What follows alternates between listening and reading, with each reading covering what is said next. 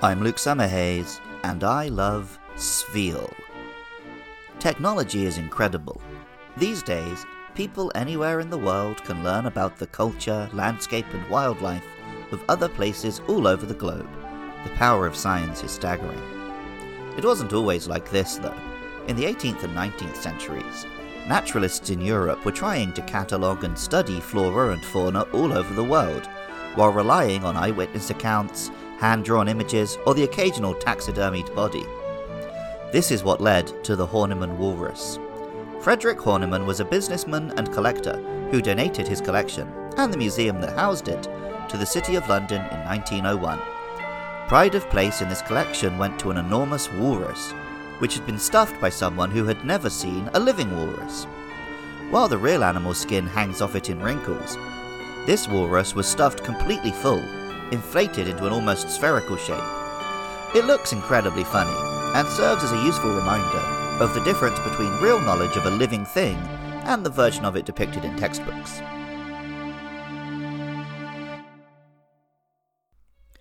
Spheal is a spherical seal Pokemon. A water and ice type, it has an adorably round body, which prefers to roll rather than waddle along with its flippers. Pokemon Ruby tells us Spheal is much faster rolling than walking to get around. When groups of this Pokemon eat, they all clap at once to show their pleasure. Because of this, their meal times are noisy. Like Horniman's Walrus, Spheal is inflated to beach ball proportions, with not a wrinkle showing. Pokemon Emerald tells us, It is completely covered with plushy fur.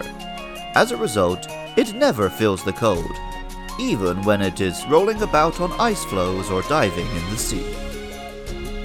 Perhaps the Pokemon is a reference to this quirky oddity from the history of animal study. If the name, Spheal, obviously combining sphere and seal, were the same in Japanese, I would wonder if perhaps the whole Pokemon originated with that one great pun. Alas, in Japanese the name is Tamazarashi, a slightly less brilliant mix of Tama, or bull, and Azarashi, or seal. So the mystery of why they made this bull Pokemon lives on. Spheal was the first shiny I saw and caught in the wild of Pokemon Legends Arceus. I was excited, obviously, though the feeling was diminished a little by the multiple shiny Spheals I had already acquired in Pokemon Go's Community Day. Later this year, I'll turn 32. I could grow a pretty decent mustache, but I'm still young enough that it looks kind of creepy on me.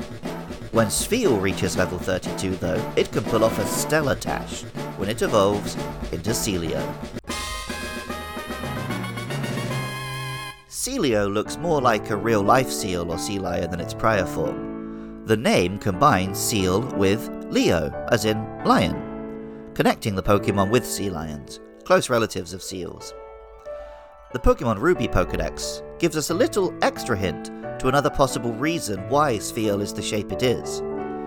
Sealeo has the habit of always juggling on the tip of its nose anything it sees for the first time. This Pokemon occasionally entertains itself by balancing and rolling a Spheal on its nose. In real life circuses and aquariums, seals are trained to do tricks, including balancing a ball on their nose. Seals are very much dogs of the sea and can develop similar bonds with humans. Perhaps Spheal was simply created to be a ball that Sealeo balances on its nose. Sealeo's Japanese name is even Todoggler, combining Todo, sea lion, with juggler. Pokemon Sapphire tells us Sealeo often balances and rolls things on the tip of its nose.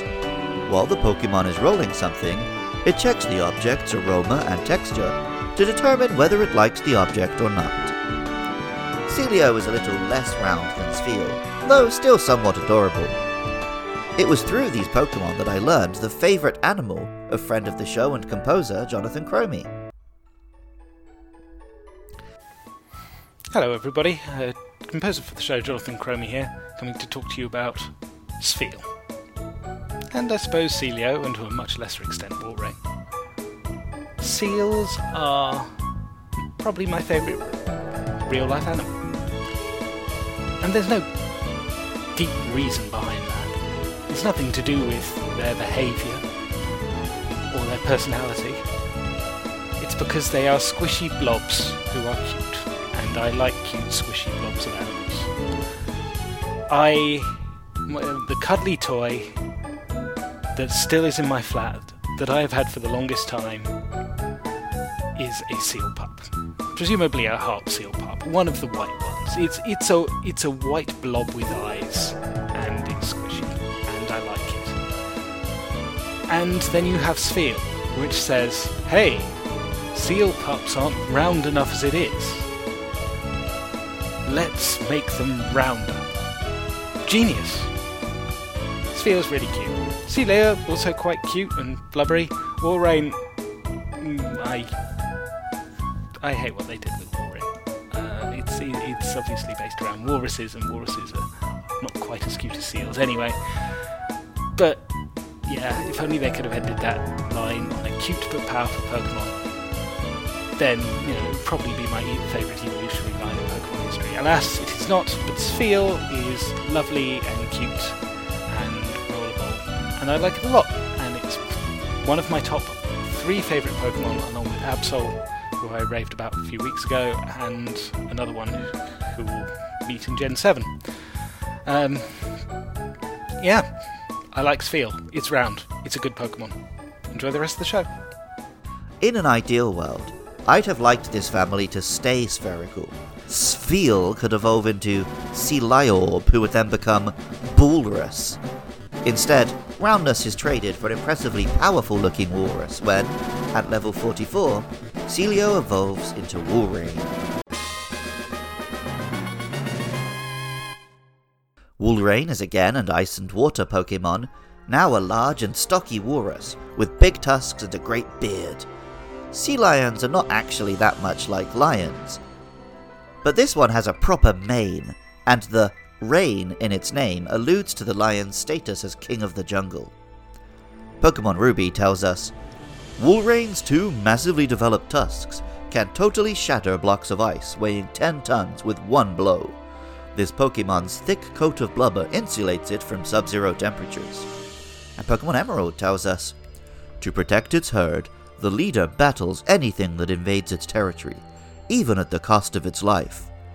Its tusks may snap off in battle. These Pokedex entries make it sound fearsome, and in the Pokemon anime 7th movie, Destiny Deoxys, a stampede of Walreins gives young boy Tory a phobia of Pokemon. While it had middling success during the third generation in which it debuted, Walrein really was something to be scared of in the competitive scene of the fourth generation. With the ability Ice Body, it could heal every turn during Hail. Combined with a huge HP pool and moves like Substitute to Protect, not to mention a tasty Blizzard attack, Walrein could conquer its foes through a battle of attrition. Sadly, the creep of higher stats and the nerfing of weather effects meant it was never quite so dominant again, though true believers have kept using it in video game competitions. This family's bright colours and Spheal's spherical shape and relationship with Sealeo bring to mind the circus, but that idea will be explored even further by Pokemon families in the 7th generation. Spheal's roundness and the other two's facial hair bring a certain goofiness, a la the Horniman Walrus.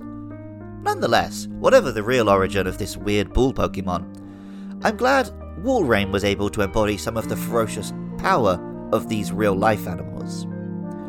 Music for Luke Loves Pokemon was composed by Jonathan Cromie. Artwork for the show is by Katie Groves.